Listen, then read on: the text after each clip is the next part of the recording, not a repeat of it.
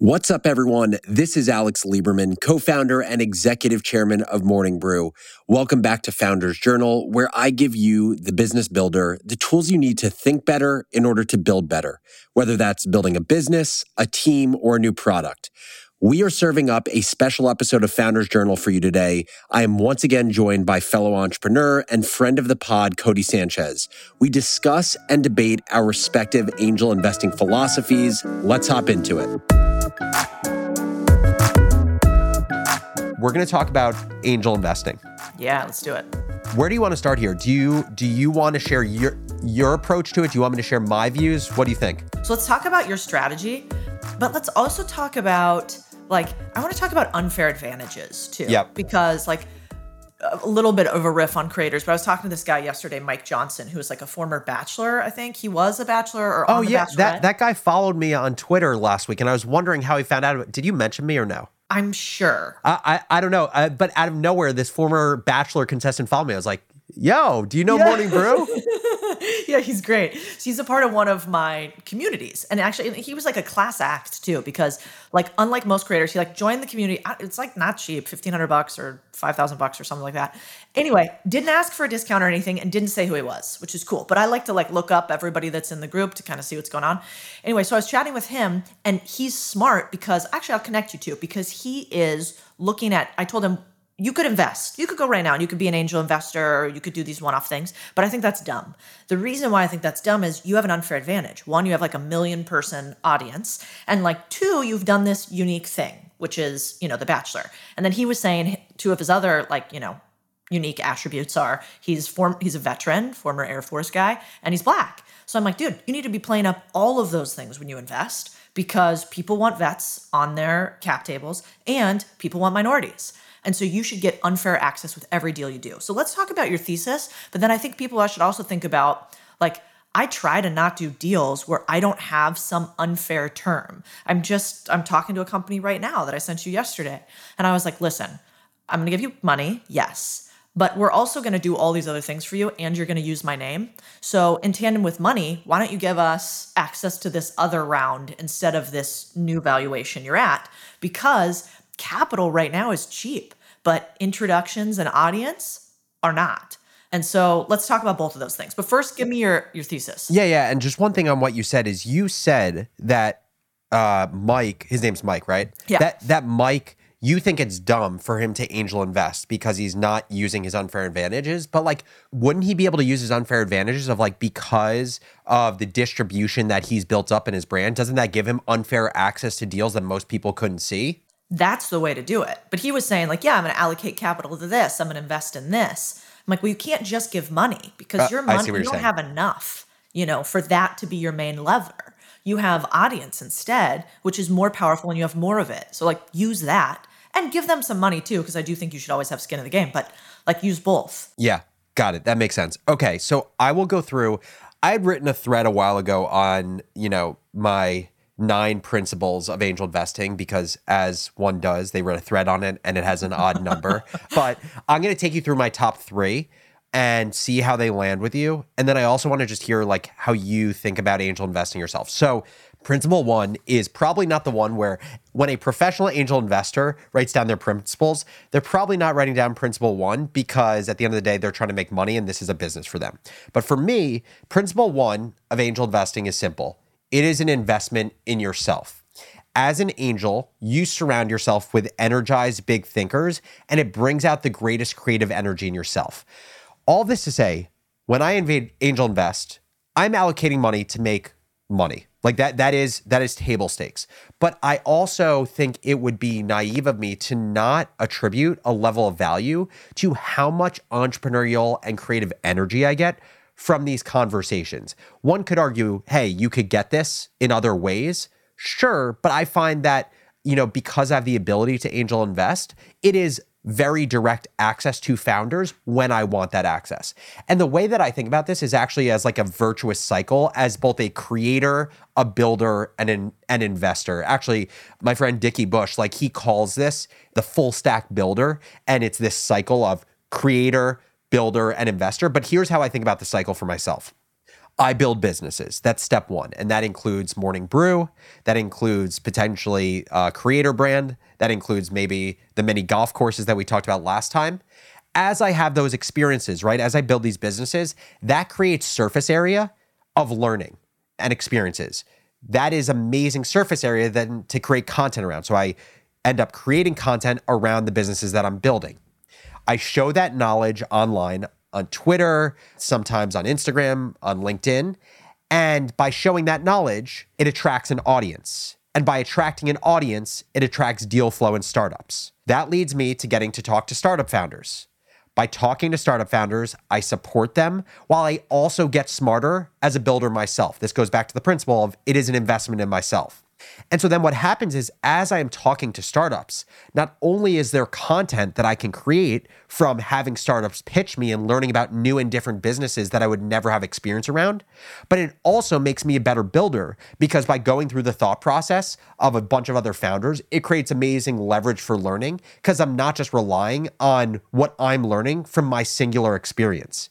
And by doing that, it gives me ideas, which leads me to building better and more things and by doing that, it leads me to creating content and the circle of life continues. Yeah, I love it. You need a little you need a little Twitter graphic oh, that, I was gonna you know? I was gonna say if we turn this into social, this is gonna be like some wheel action going on.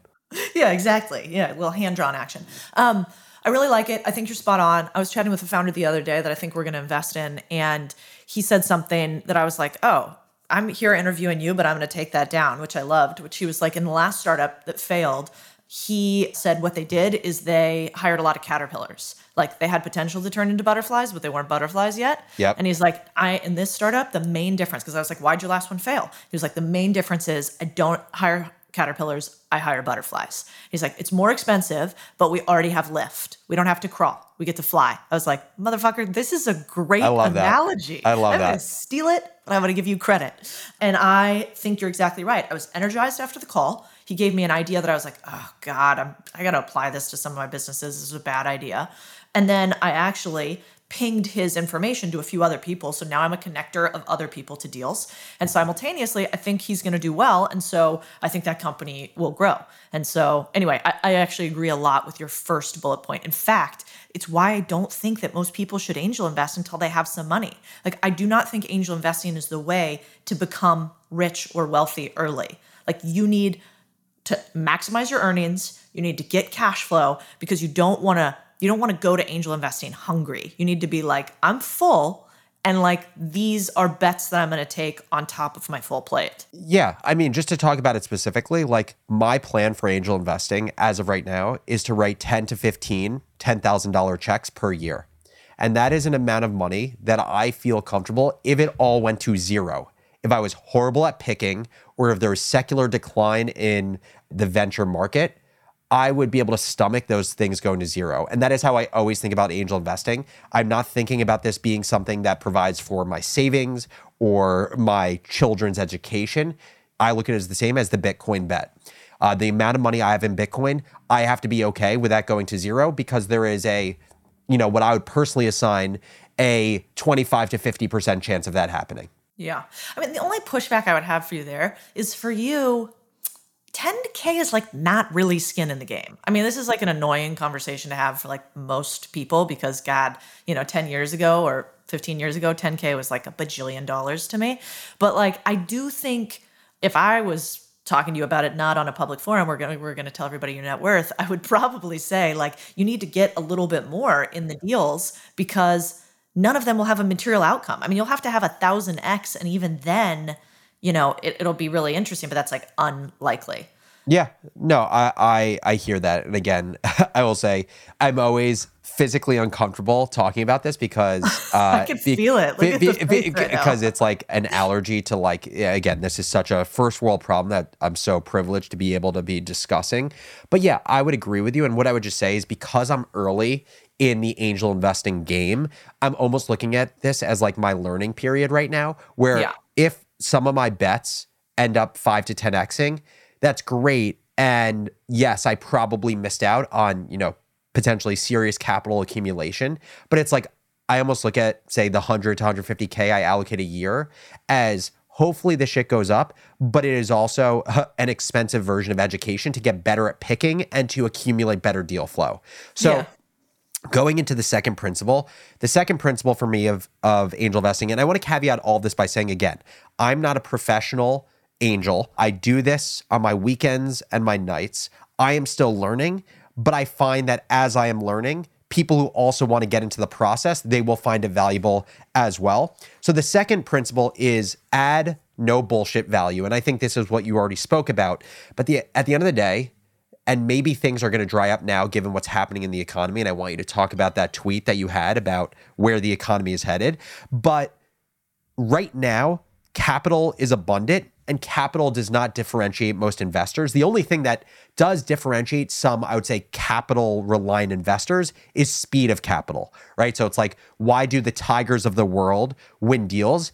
Is because they were they are faster than anyone with their capital and they're willing to pay higher premiums than anyone with their capital. But generally, capital is commoditized. And so unless you're a tier A VC that can give more capital faster than others, you're not going to build your reputation as an angel through money. And so when I think about myself, what can I do to add value as an angel? I would actually say this is a- an area that I'm very self conscious in because at the end of the day, I'm like a, a 28 year old. I've been involved in one business for seven years. It's like there's not freaking that much that I can help out with when there are, you know, these angels who have been around for 15 years, they've started four businesses, blah, blah, blah, blah, blah. And so it's actually something I feel like I'm a, definitely an imposter and that I'm kind of faking it on. But I would say there's a few things I keep in mind. One is advising around my superpower. So for me, my superpower is distribution, brand, and marketing, and what I would describe as like uh, conscious leadership. The second is given I am relatively well connected in the startup scene, uh, giving intros to investors, employees, partners, etc. And the third, and honestly, I, I find this is kind of how I serve even in, in my executive chairman capacity, which I enjoy, is acting as like a quasi exec coach, uh, where I'm a voice of reason or just like a third party level head to a founder that they find to be kind of soothing as if they're talking to a professional coach or a therapist. And so that's how I think about it is just adding no bullshit value, not trying to be someone I'm not. And for me, it's like two or three things I'm really good at. But what I will say is I've used that as a way to get into some of the tier A VCs, right? So I've become close through Twitter with a lot of top tier partners at Andreessen and at Tribe and uh, at these different companies. And I basically say, look, I don't know jack shit about SaaS. I don't know jack shit about B2B SaaS. I don't know jack shit about space companies. But if you have portfolio companies that you think creating audience or thinking about organic marketing is really important, hit me up. And I'm happy to meet with the founders and just talk to them about it, no strings attached. And I have found that is the best way that I've worked my way into better deal flow and into making some of my investments. Dude, that's actually such a good idea. I'm going to totally steal that from you. Yeah, I think, well, a couple things. One is that's legit because you and I talk all the time. I mean, for me, I've been an investor for a long time, but, you know, certainly I'm a small fry in the whole world of, you know, I'm nothing like these big guys at the at the VC firms whatsoever. But, you know, I'll call you and basically be like, "Alex, fires everywhere. What should we do about this?" And, you know, and you I can tell you like it you know and it's funny because that's not really my personality i'm not like a coach type per se that's why i create a lot of content because one-on-one is not my strength um, but you like it i can tell. So and that's like a huge value add. I mean if i can steal your 10000 hours how much faster am i going to grow from you being willing to share because we're not in competing niches or what you did to get where you are today? So i think that's a huge value add for people. Uh, uh, sometimes i find that startup CEOs, the, the easiest value add that I add is what you said. I'm like, hey, here's five people that can get you in front of a 25 to 50 million person audience, period. It'll take me 30 seconds. It would take you a lot to get into them. I'm going to get out of your way otherwise. Yeah, it's a, it's being a high quality a high quality broker. That's it. Yeah. And and you know, and and I try to not bullshit myself in that, you know, they want my sage advice. I mean, sometimes they do, but I'm like, listen, you're running this thing. I don't have to deal with the consequences of the actions on a life-changing scope. you know, if you decide to do X with your business based on my advice and it's wrong, like I have skin in the game, but not like you do. So I'm always kind of like, hey, two cents, and that's probably all it's worth. I think there's a lot of angels and VCs that, like, one of my friends was telling me yesterday, one of the guys that sits on the board of his company is a big VC at another company. And he told him, like, I'll do this for you and I'll give you, you know, and I'll invest in the company and blah, blah, blah, but you're not allowed to poach from any of my portfolio companies. And I was like, you know, I'd probably tell the guy to pound sand because, like, that's not like that could be a material difference. If you can steal from the, your top competitor, you should.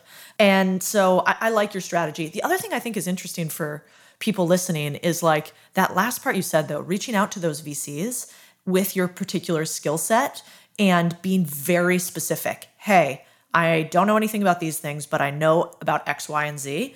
Like, I think a lot of people could do that and create a much better network for themselves with their unique skill set, whether it's e-com, marketing, branding, Instagram, you know, whatever the case may be. And, and, so I, I think that's smart. And by the way, the the thing here that I find so difficult, and this could be a whole nother conversation we have, which we will have, is it's sometimes painful to be, be branded as just like the media person right? It's like the, I, I feel this, and maybe this is because I just have a brain that's constantly thinking of ways to expand, or because I fear that it's so limiting.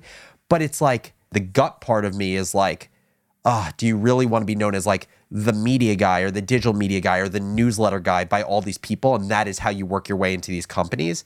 And the head part of me is like, yeah, fuck yeah. That is like such a unique angle to work your way in. Like, you'd rather be top 1% of the world in digital media and newsletters than top 50% of the world in like five different things. But I just find it I'm, my body's constantly fighting me to expand out of that. And we'll talk about this in the future, but I even think about this like with content creation. Like, I think you're so good at staying focused on creating content around boring businesses and cash flowing assets. But like for me, I've found like if I just do that, how do I how do I basically fight that urge to create content around other things? Because Alex Lieberman is more than just media, and Codie Sanchez is more than just boring businesses. Yeah. No, the the you know, golden retriever squirrel phenomenon is real. And I have the same thing. But, but one thing I would flip on you there is like so in my career I started out as an ETF specialist. And then I became private equity specialization. And then I became Latin America investments. And then I became cannabis investing. And then I became small boring businesses. And now I'm small boring businesses plus media. So, like, I actually think you probably yeah, you're the quote unquote media guy, but you're also this how to build out an organizational structure from like a remote team's perspective, right? How to build out a 21st century, like really low, I would assume, overhead and expense business that has incredibly high margins. How to do distribution and marketing. How to do sales. Like you guys yeah. have an incredible sponsorship and sales business. How to do partnerships and collaborations that matter. How to get to anybody anywhere because that's one of your superpowers. So I think, you know, when I think about mine, I'm like, okay, what am I good at? I'm really good at building sales and distribution teams, both like traditional B2B and uh, B2C, because I've done that for years. I'm pretty decent at investing. You know, I'm pretty good now at media and I'm pretty decent at organic growth and marketing. And then I'm a little bit like you, I can connect people across the board. But like you talked about, what was that? I liked Dickie's framework, which was like oh the uh, the full stack builder, like build, build builder. builder, creator, investor. Yeah, so I, I feel like you have this other stack, which is like the the Alex skill stack, and we all do, and we have to just continue pushing people to always like you want to be top of mind share for people like you said about one thing because then they'll always think about you and if i had to pick one thing that i was top of stack at it would probably be how do I get more money into my company? Because without money, everything fails. Yep. And that is definitely you through marketing and media. And if I could be the second thing, with neither of us are, it would be like, how do I build this technological genius innovation thing? But that's just not going to be probably either one of us in our lifetime. Totally. So your viewpoint is like you can have many things, but there's like it, the one thing that you want to be known for because being known for that thing is what gives you kind of like unfair advantage or access which I which wedge. I think makes sense. Yeah, I think it's your wedge, and then once you're like a little bit wedged, then you just like open it, open it, open it, open it, but then they realize you're all these different things, you know, too. Totally. Um, yeah, I agree. All right, guys, that was part two of my latest three part conversation with Codie Sanchez. Are you an angel investor? What do you think that I should be considering when investing in an early stage company?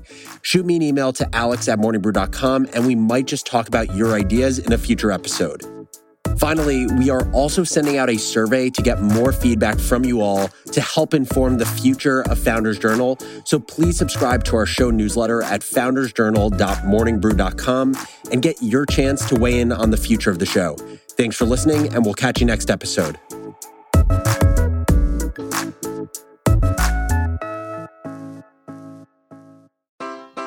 Take your business further with the smart and flexible American Express Business Gold Card. It offers flexible spending capacity that adapts to your business. You can also earn up to $395 in annual statement credits on eligible purchases at select business merchants. That's the powerful backing of American Express. Terms apply. Learn more at americanexpress.com slash business gold card.